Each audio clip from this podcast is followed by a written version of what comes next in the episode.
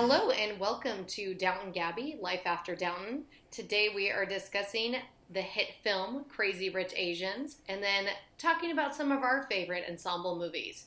I'm Shannon in Oakland. I'm Brandy in Los Angeles. And I'm Teresa in Brooklyn. Let's go. Everybody's clamoring for three white girls three weeks later talking about Crazy Rich Asians. Yes! Let's get to it. We are on the pulse of America. Finally getting to it. But honestly, this was my most anticipated film of 2018. I've just been so excited ever since um, I read the book, and I know we all have read the entire series. So it was just, I was watching every trailer, every yeah. Instagram ad, because I just couldn't wait. And honestly, it didn't disappoint. It was super fun. It was super fun. I've, I've seen it twice. How many times have you guys seen it? Only once, but the one time was a preview screening with the director in presence for Q&A okay. after. So, I'm, and I'm going to see it again. And I saw it once, and I had a cocktail. Yeah, that was the only problem with the preview screening is there's no booze at the theater we were at. And I was like, oh god, should have brought a flask. Yeah, yeah. would have really made this decision, made this experience better. I saw it um, the weekend it opened in New York City at this ginormous theater.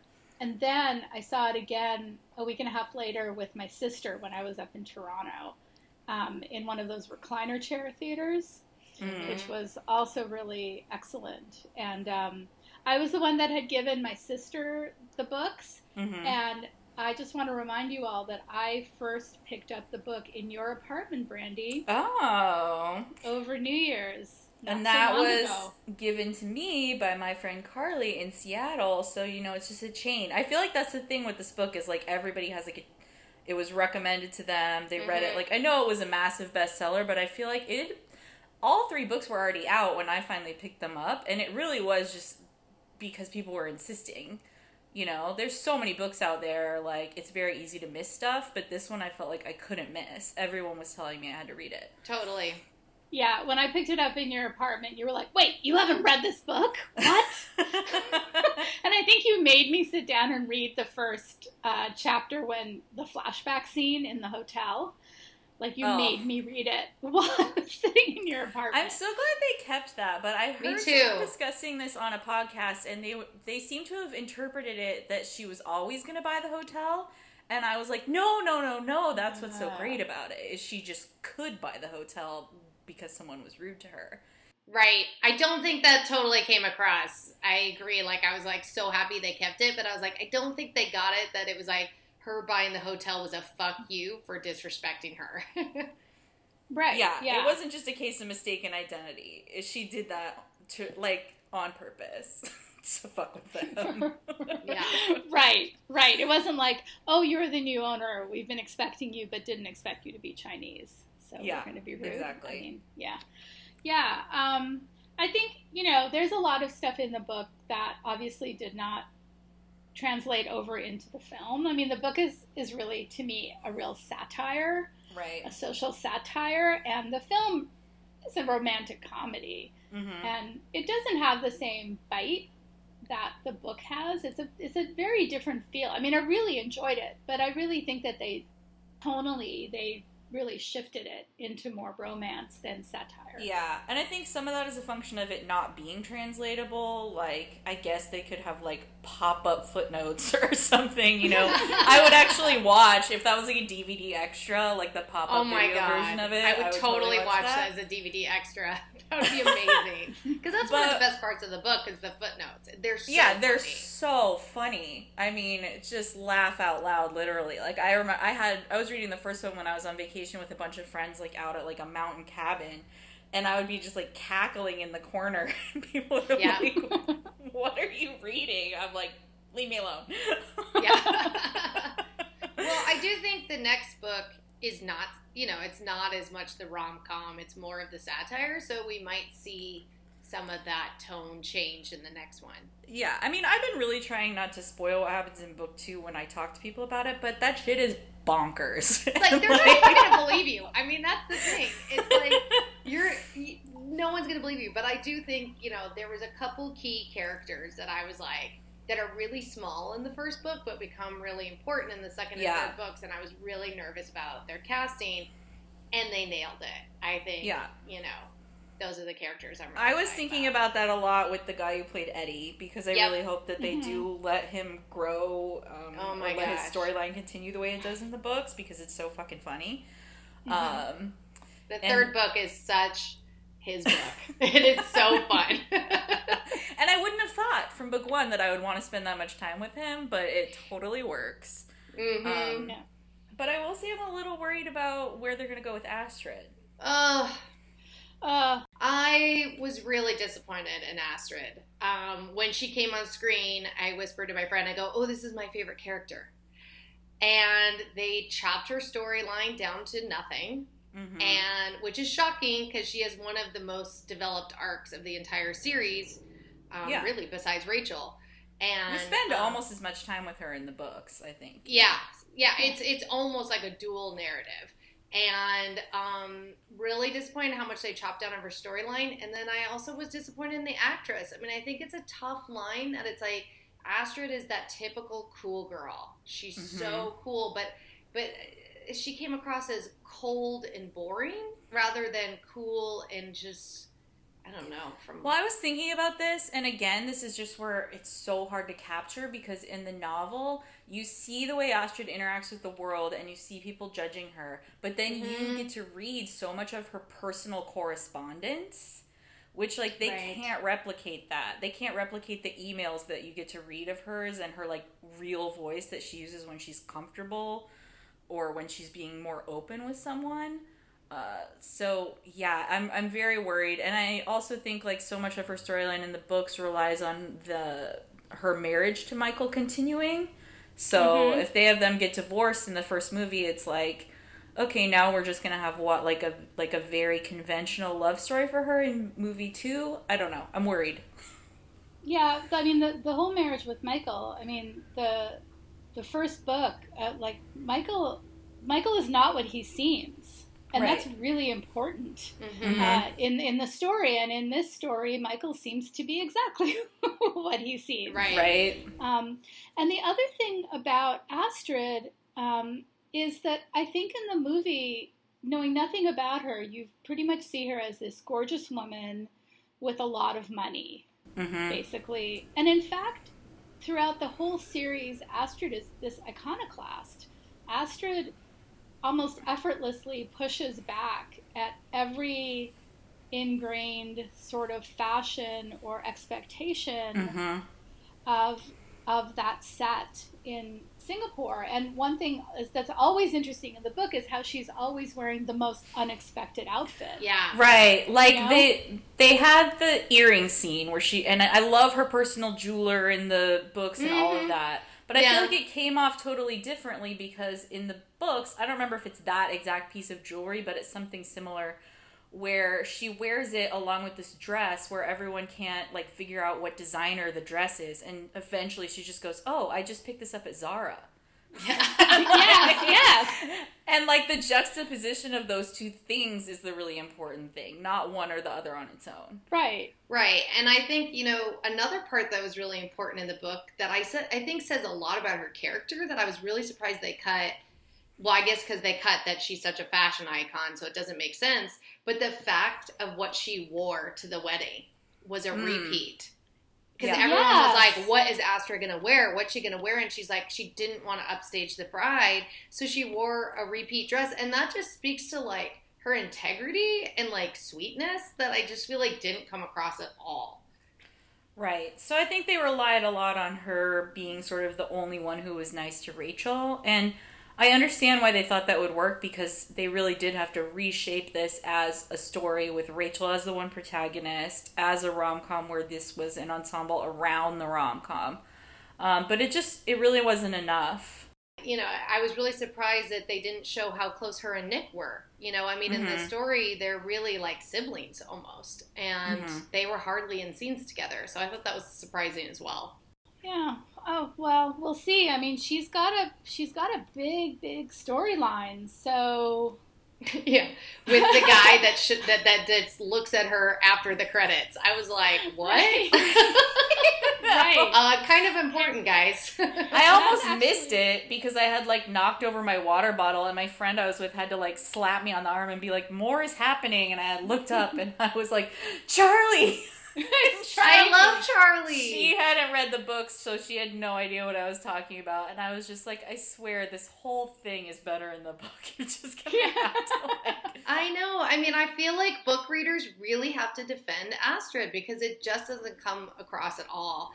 And another thing that I thought was surprising that they cut from the movie, I mean, I kind of understand when they did it, but it's such an important thread throughout the entire series, especially with Astrid, is because they're so uber rich, they have this intense need for secrecy and they Mhm. the worst thing could be that any of them are in the papers or tabloids Yeah. or anything because they're they're like celebrities so they have to maintain this privacy and secrecy and this is a really big conflict that comes up later so I, I thought that was kind of strange you know in the movie Awkwafina's character she knows of the young family but in the book it takes she's like no one's ever heard of them you know Yeah. Yeah, and I do think that was important for. I mean, I guess we're sort of just making all of our complaints up front here.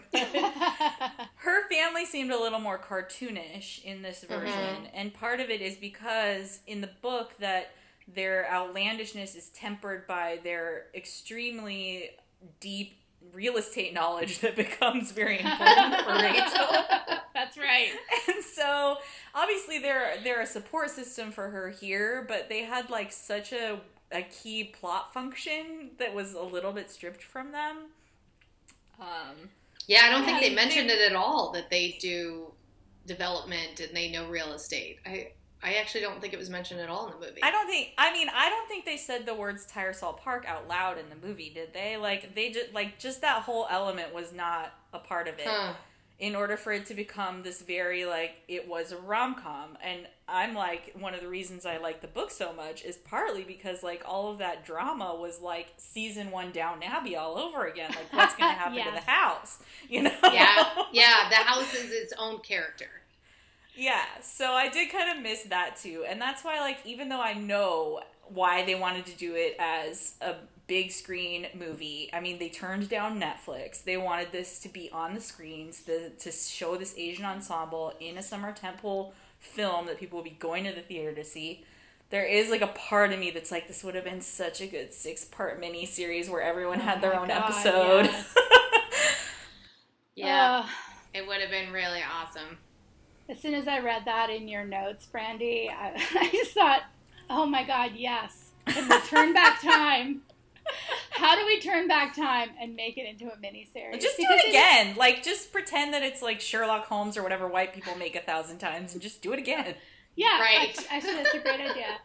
I mean, it is so Downton Abbey-ish in its questions of succession and property and propriety and privacy and the way Mhm. one must behave and the way, you know, one person is not approved of and you know all of this stuff it really does mirror that kind of super rich class system um, and yeah, we're we're losing some of it. I'm glad that um, Nick's mother did get to talk about how she wasn't like really approved of Right. Yeah, because she was from the wrong family. Although in the book she's a little more mm, tacky, I, I want to say. Certainly, they her friends and her friend group are. Yeah. Yeah. Yeah, they're they're kind of tacky, but Michelle Yeoh just is such a class act. I She's I think not- she she's she probably like the classiest lady alive. so- yeah right. I, I, I believe that when she took the role, she said that she didn't want to make her into a cartoon and she wanted to give her depth and Didn't want to know, make her into a tiger mom. Wanted that. Yeah, and yeah. wanted her arguments to make sense. Like that was one of the things I liked the most about the sort of climactic conversation between Eleanor and Rachel is that even though like I'm rooting for Rachel, what Eleanor says about Americans and how all we think about is like our own uh, passion, it's totally true. Yeah. you know? Yeah. She makes some good points. totally. But uh, you know, Nick's Nick's dad must have died. You know, on the script, he didn't make it to the screen. When I heard Jon Chu talking about it, he said like they had him in the script and they kept having to like figure out how to make him like not in the scene because it was like too boring every time people started talking about the business. and so finally they were like, "Can we just say he's away on business the whole time?" And they just wrote out like everything that had to do with the young family business because just nobody cared whenever they got to those scenes. Right. Suffice it to say that Astrid owns 14 apartment buildings in Singapore. Yeah, I mean, I don't really care though, right? Although it does become really interesting in the books, not to keep going back to it, when they start talking about the flashbacks of how the family built their wealth and Yep. the, like Mhm. illegal opium money and everything else, you know. Mhm. Like, Yeah. There's a there's just so much that happens down the road where I'm a little worried about the foundation that they built in this first movie, but I'm tr- I'm Yeah. choosing trust. I know. It's kind of like the Harry Potter movies. It's like, you know, if you didn't read the books, you're just missing a whole undercurrent of story. Mm-hmm. And I think with this one, doing it in the movies instead of the miniseries, you just can't get, you know, it's not like Game of Thrones where you can follow Bran and Jamie Yeah. Yeah. You know, we're just not going to get, I mean, even Radio 1 Asia we see for like a second. And that's. Oh my like, a god, really- and she's so funny. Like such there's just a lot of runners through the books that are so funny that you just can't have in one movie. But let's talk about how fantastic Constance Wu is. Oh my gosh, she was perfect, and she she needs to be so charming and so relatable with all the characters of these really intense characters. So I thought she just nailed it. I actually thought she brought more depth to Rachel than there is in the book. Like my main Yeah. complaint about the books is I think Rachel's a bit flat. Yeah, Mhm. And I did not have that problem in the movie. I think what she did really, really well was differentiate herself as an American born Chinese person Yeah. Mm-hmm.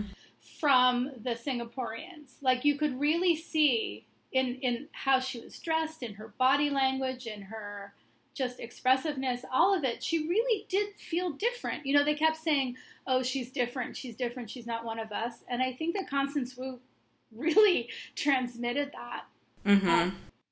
perfectly. Not that she's somehow diminished by it or not as good as anyone else. She is, though, different.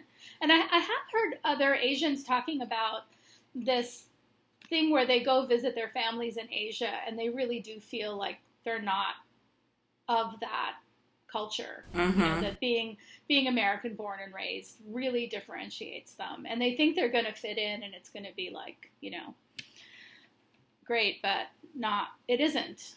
No, I think I think it's really true. Like one of my closest friends growing up um, is born in the United States, but her parents are from Taiwan, and she would talk about how she would go back to Taiwan and she would be like so excited to like you know be immersed in that culture, speak the language, everything, and then she would do something that would just remind her that she's not one of them really. Like walk outside in her flip-flops that are supposed to be just house shoes or something you know? Like the tiniest little details where she would just be like oh yeah i'm super american. Yeah. Yeah, that they did a good job with that dynamic, which is obviously really important because you want to understand.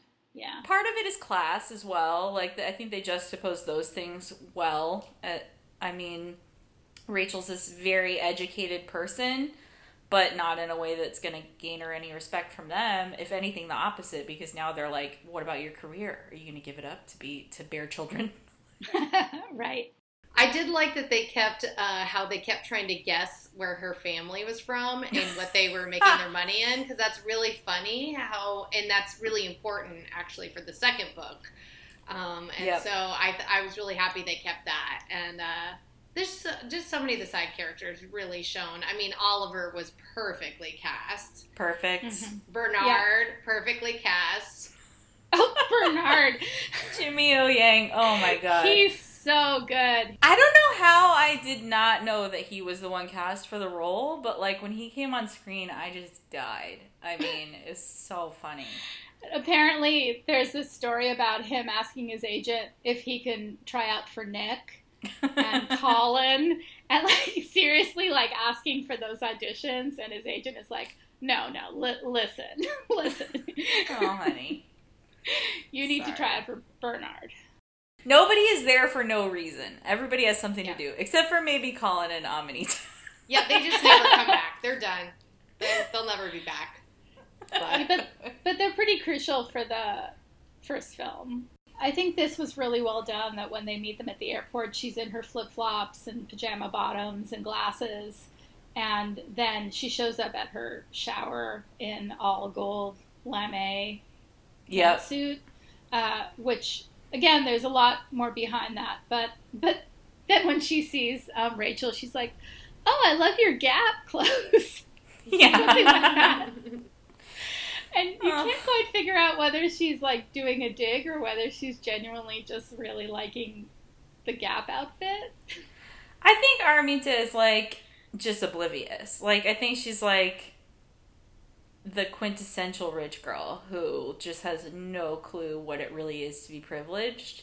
Mhm. And I I think she's in she's an interesting character in the books as a contrast to Astrid a little bit, and I don't think you really get that here, but I did um quite like the actress. I did not like the wedding gown.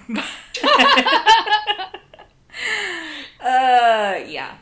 Both times when I saw the movie, when she like shows up and dips her toe in the water as she's walking, you know, through the river, um, the whole audience just completely lost it in both screaming Like- that. The water starting to fill the aisle was so cool, and then there's something about that step that she takes that's just like so ridiculous. Oh my Like, god. Her like giant foot like filling the screen. Ah. That scene's really also more about Nick and Rachel, so Yes. I was a little weepy actually when they were making eye contact through the wedding ceremony. Like I, I, I felt something in my cold, cold heart for for them and their love. I, I think they they sell it. You know, they sell their relationship to me. I, I bought it. I bought the. I buy it. They were both You know. very good at gazing at each other. Mm-hmm. Yeah. And Yeah. even though his character didn't have a ton of depth, um, I think he's better in the books as well. Um, they had a few little fun moments that were so great, like where they're just hanging out together in their hotel room and they're like being very comfortable together.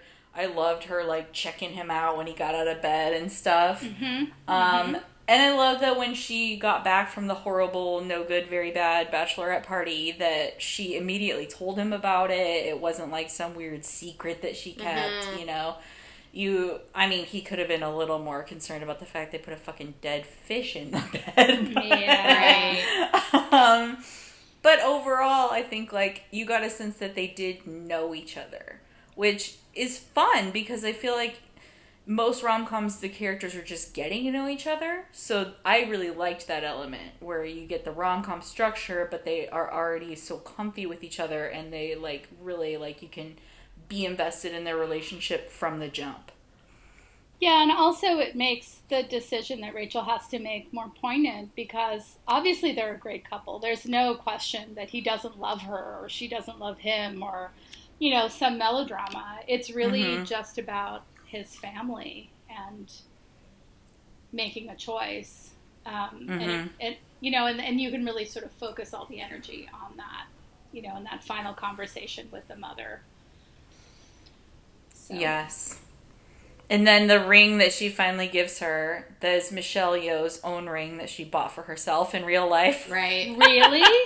Yes, she saw the prop like costume jewelry ring that they had on the movie and she refused to wear it and was like, I have just the thing.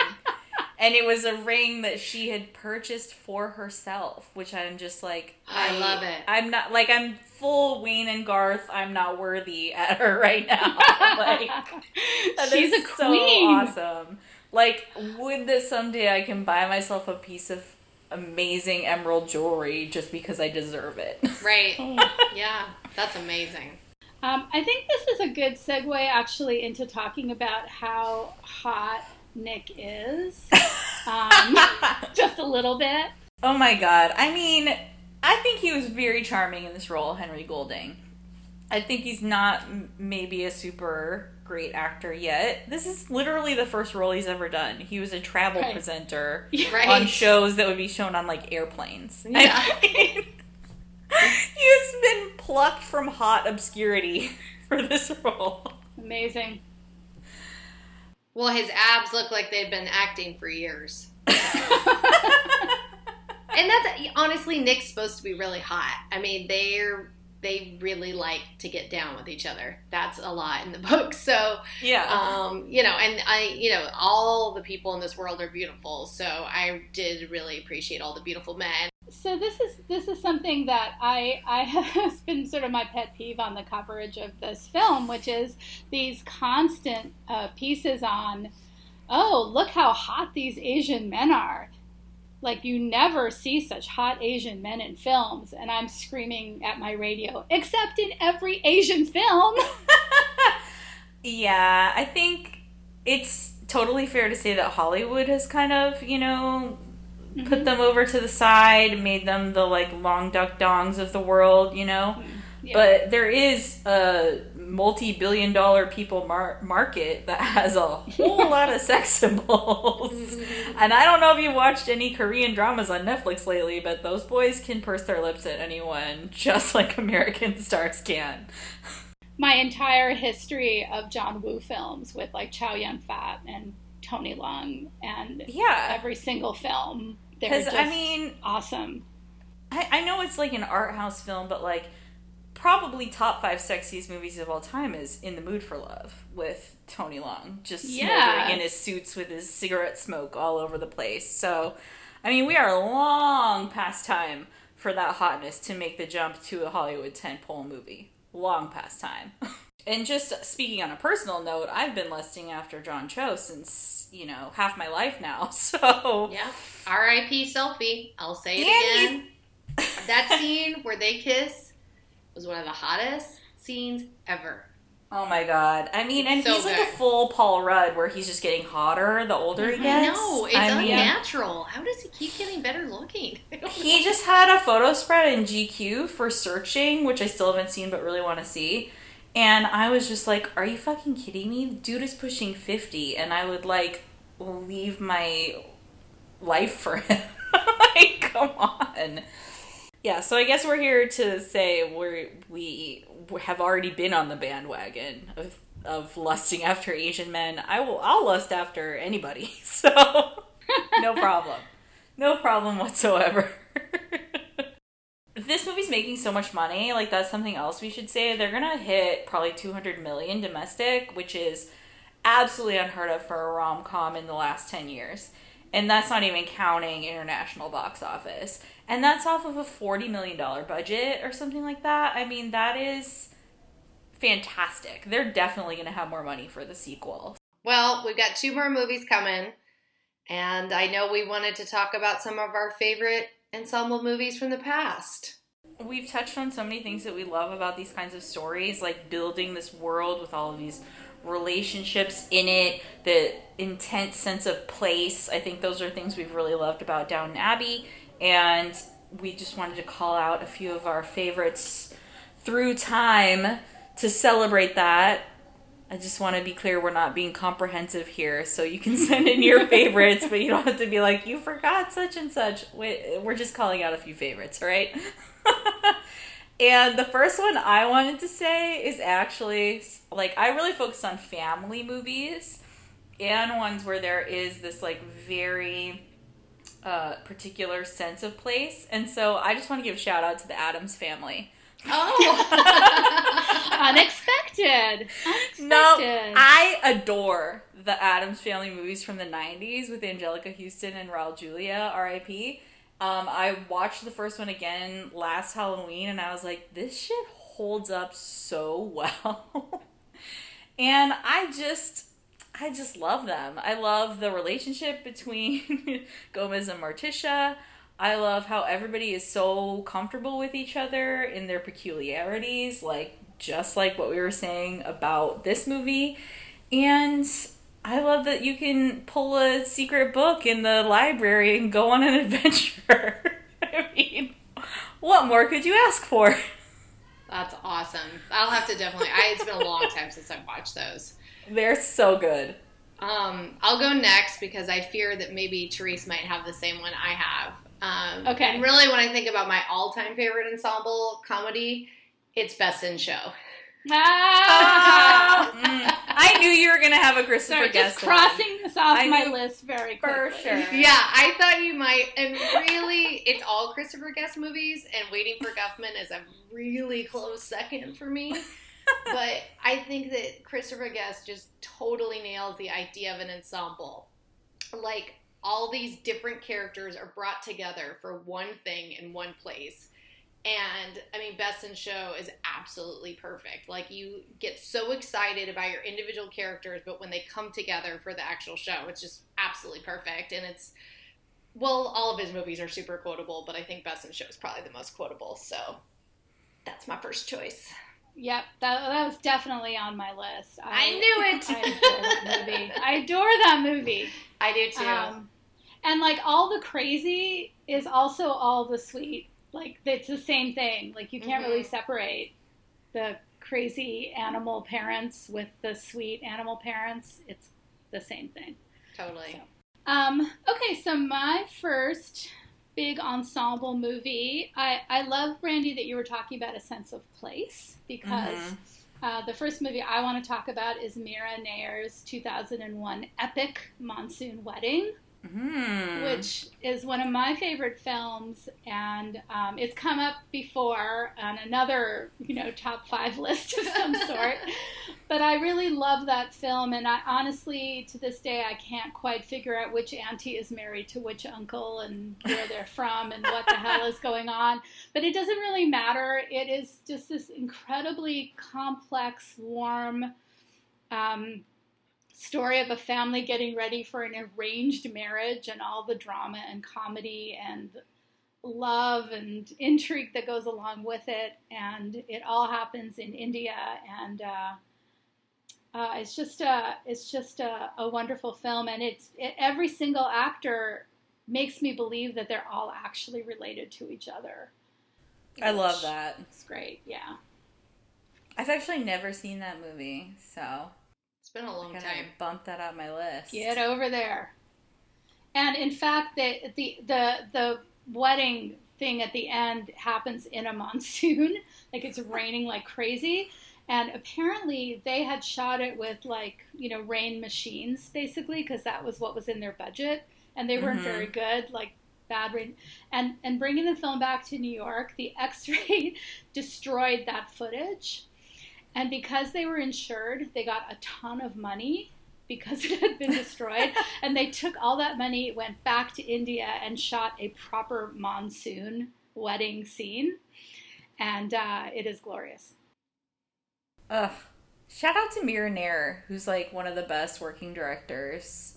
I just ha- have you guys seen Queen of Katwe from a couple years ago? Like So it's good. just adorable. Like she has a bunch of movies I really like. I won't get into it, but I just she's fab. Um, and I can't believe I've never seen that one. Like I, it's just one. It's one of my movies of shame that I've never seen. but so my second pick, I'm gonna jump back almost 80 years for my first Oh pick my goodness. and I'm gonna pick from 1933 Dinner at Eight, which is like pre-code Oh. Hollywood comedy. And the reason I thought of this one was because it's one of those ones where it's like at the opening, there's like photos of all the stars who were in it. Like it's really like bringing together all the stars. You know, they got not one but two Barrymores. They got Marie Dressler. They got Jean Harlow. They got Wallace Beery, like all these people, Billie Burke. I mean, and I fucking love this movie. And it one of the reasons I love it is like no no movie really does the insane bounce back between like sobbing and laughing like these old Hollywood melodramas. Where like in one scene you're talking about a character having killed himself, and in the next one it's like two women being catty over a guy together. Like but it all works and it's all in like one day based around this one dinner that's gonna happen and i'm such a sucker for those kind of timelines where everyone's just freaking out about the same event some of the characters are family members Some of them are business associates, some of them are secret lovers. Um, and the other thing is that, like, no movies get to like showcase the kind of costumes like this anymore. so thinking about the designers that you get to see in a Crazy Rich Asians or something like that nowadays, like the equivalent in these 1930s movies. Oh my god, just chef's kiss all over the place. The gowns, the gowns, the gowns, the gowns. Making a note. Yes, I love this movie so much. Well, it's black and white, so I'll probably never see it. But you probably wouldn't. You probably wouldn't love it. You'd probably be like, "I don't get you. Why are we friends again?" I would be asleep. But shout out to to old movies. I'm going all the way back to 1999, and I mean really far. And this one definitely has a sense of place and this movie is actually almost impossible to find on DVD. You cannot Ooh. even buy it, and that is Drop Dead Gorgeous. That movie is really hard to find. It's so weird. No, you actually cannot buy it. And even weird. Ellie went and bought, found a DVD, I don't know, some bootleg copy, and it almost ruined our DVD player because who knows? I mean, it's, it's strange there's some I don't know, there's some lawsuit or something that's happening with it because you cannot find it, but it is one of the best films of the 90s. It is hilarious. It is a classic ensemble where you're following each of these individual characters, but they're coming together for this really shitty pageant in small town Minnesota and uh, you know it launched so many stars careers and it is just it's a hoot. It i laugh every time. It was one of my favorite movies in high school. Drop dead gorgeous forever. Well i am going to take you all back to 1983 Woo! a movie that i saw four times in the theater in the space of about a month. It's not the big chill is it Yes, it is.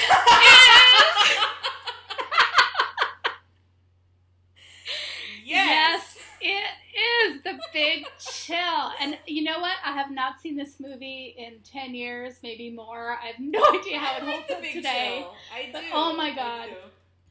I, I love this movie so much. It it defined my aspirations of yuppiedom. as a young adult trying to figure out what I wanted to do. And I, I, I, I don't know what to say about this movie. It's just such a touchstone for me. And the cast is amazing. The cast is amazing. It, it's just an incredible cast. It's so funny.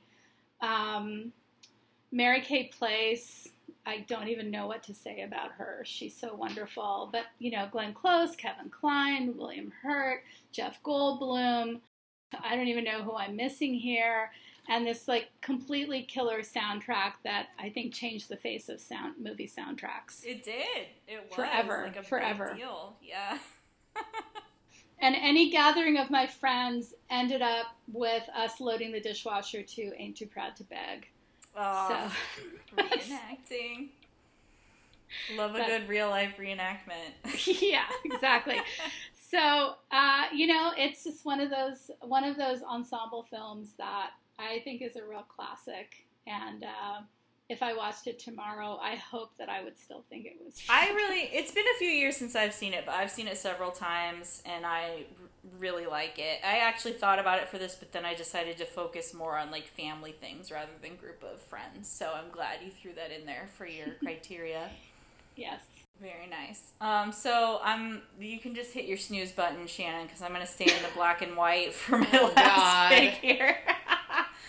Um, but uh, get a little more somber. Although I think this is a movie that's like both joyous and somber, and I think it's one of the best movies ever made. And that's not a controversial statement. Most film people think it's one of the best movies ever made, and that is The Best Years of Our Lives from 1946, which, like, kind of changed my whole perspective on storytelling when I first saw it. Like, this movie is so incredible, and the cast, because we're talking about that, it's like Myrna Loy, Fredric March, Dana Andrews, Teresa Wright, Virginia Mayo, like I I can't even believe that they're able to bring together that kind of cast in that in these years and then tell such a beautiful story and multiple threads of beautiful stories, which I think is what I ultimately want from an ensemble film is like you start out with these three soldiers who don't know each other coming home from the war and then they all happen to be going to the same town. And as the movie progresses, you follow each of their storylines and how they end up intersecting, how their families deal with them coming home, how they deal with the very severe injuries one of the men had, which, you know, he, the actor Harold Russell in real life really did lose both of his hands in the war and they let him play this role. And it's just like, I can't even describe the emotions that I feel watching this film. And I just like if anybody like hasn't watched it, and I'm not directing this at you, Shannon, but if you haven't watched it because you think you don't like movies from the 40s, if you like having feelings, you should watch this movie. All right, I might give it a try. That's all I have to say about it. if you like having feelings, Shannon. I mean, that was definitely a dig at me. I have a lot of feelings. You've watched I the Olympics know. with me. You know I do. I I have heard that you might enjoy a feeling or two at times. Oh yeah, too many at times. Um, okay, well I'll I'll maybe see it. Um, I also have a movie from the past, really far back, 1995. Because I really stuck with teen movies and comedies because those are my favorite ensembles. Uh, an iconic film that definitely has the high fashion, the life you lust after that you wish you had, and a great group of friends, and that is Clueless. Clueless. Yep, my favorite movie. But honestly, when I really thought about like it is Cher's story, but I remember when that movie came out and everybody talked about the side characters almost as much. And like, Mhm. oh, you're more like that character and you're more like this character or you know, I, I don't know, it's just the side characters really shine and I think it is an ensemble. Like that whole Oh, group sure. hangs out together a lot in the film. Um, and it's my favorite movie. So, of course, if I can throw it in the list, I will. I thought Jurassic Park was your favorite movie. Okay, let's get some continuity. Well, I've actually thought about it, Brandy, and I think they're tied. I think it's Jurassic Park I've and Clueless are my two favorite movies. All right. But good memory, Fair. thank you. Friend Fair. points, friend points for Brandy for remembering Jurassic Park, which I guess could be an ensemble of the dinosaurs characters too. um, Clueless is perfect. I once like wrote a whole article about how Clueless is a perfect film. Like I, it's incredible. It really kind of meant something to me to see teenage female characters taken so seriously while Mhm. still being able to take the things that they're concerned about seriously as well. Yeah. I think that was really important at the time. Because I was, what, we were 12 when that movie came out. And I mean, you always want to identify with characters who are slightly older than you at that Yeah. age, of course. So I'm like, oh, someday I'll be 15 turning 16. yeah. That's a that's a perfect film. It is a perfect film. Um, so I had a really hard time picking from my various options for my third film, but I think I'm going to go with my favorite film of all time. It is from 1950. It is an ensemble film made up of the perfect ensemble. Can I guess again? I'm having a lot Yeah, of fun with the do it, guessing. do it, It's do not it. all about Eve, is it? Yes, it is all about Eve. Fuck Yes. yes. Bette Davis, Anne Baxter, George Sanders, my favorite, Celeste Holm, Gary Merrill, and even Thelma Ritter and Marilyn Monroe, and oh my God, I don't even Ugh. know who else. I don't Um, know how I didn't think of this one, but this is the top five movie for me. Yeah, it's it's really Shannon. I'm listening. This is this is actually my favorite film of all time. Oh my god! Well, I didn't watch The Good Wife, so I better watch this. we'll never be friends.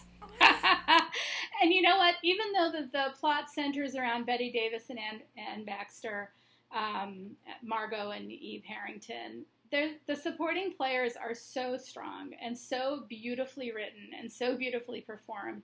Every single performance is a gem, and the film would be out of balance without any of them there to uh, be part of the the plot. So um, it's just uh, just a light, a delightful film with a million great lines and Oh, Bette yeah. Davis as Margo Channing. I mean, one of the great women of film of all time.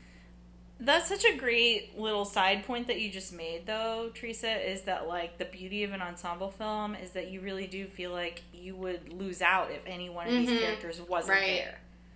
You know, even though Crazy Rich Asians is about Rachel and Nick, like we're like so invested in the side characters, and I Mhm. think that's the same thing for all of the movies we just cited. Is like you could point to the A storyline, but the the world that's built through the side characters and how much you care about all of them like that like they all leave you wanting more that's the beauty of an ensemble movie just rapid fire a few other ones i was thinking of uh, i do want to shout out while you were sleeping Yeah. and say that um, when we saw Jon Chu talk about the movie, uh, he talked about how the dumpling scene was inspired by the gift giving scene in While You Were Sleeping, which I was like, vindication, because I've been trying to say this is like one of the best screenplays of all time for forever, and everyone thinks I'm crazy. No, it's While amazing. You're Sleeping. no, While You're Sleeping is one of the best rom coms ever created. It's one of the best movies. Like, it's Yeah. just good. Yeah, those Um, dinner scenes are the best.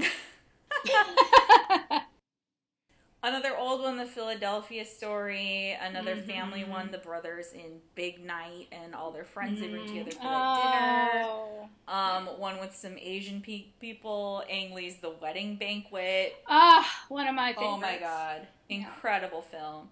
And then you know what? I wanted to give a shout out to Titanic because there's a lot of fucking actors in that one, and I think I think I'm feeling warm towards that movie lately. I saw that on a movie poster. A lot of fucking actors in that one. Brandy Sperry. Amazing. Well, I'm going to say a really basic one that I really love, and I think it really pulls it off is Love Actually. I think that's an amazing ensemble movie. Oh no. Yep. All right, plead the fifth on that one. Okay. Yeah, me too.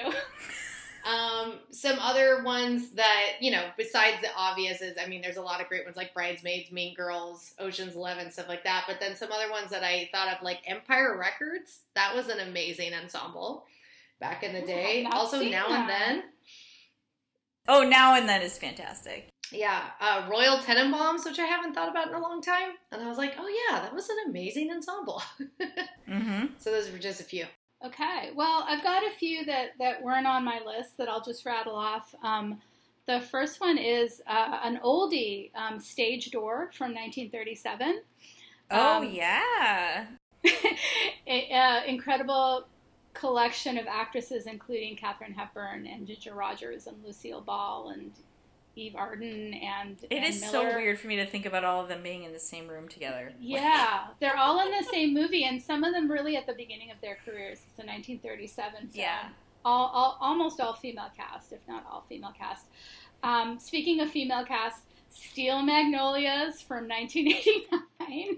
God, I just watched that yesterday. You did? That's a guilty pleasure of mine. Um, I can't stop saying my wedding colors are blush and bashful. I just, I don't know. And last but not least, getting a little more testosterone into the room, Dazed and Confused, Richard Linklater's Mm. 1993 film, Yep. killer soundtrack, and uh, a whole bunch of really great, again, kind of up and coming actors. It's that's the last time I actually enjoyed Matthew McConaughey in a film, but I really did enjoy him in that film. I think maybe we even mentioned this on the podcast before that I need to rewatch that film because so many people love it, and I just like reflexively want to make a jerk off motion when someone mentions it.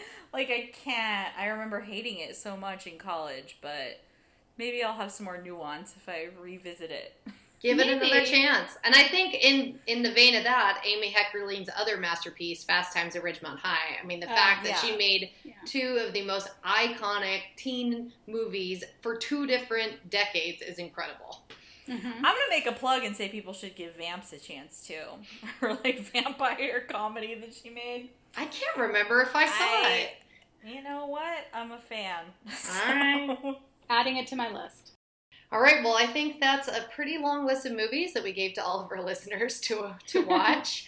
Please tweet at us or send us a message on Facebook about some of your favorite ensemble movies. We'd love to hear from you. Um, but of course, if it's in the black and white era, I'm not interested, but everyone else is interested. Um, but we will be back next month with some other new exciting topic that we haven't thought of yet. Until then. Bye.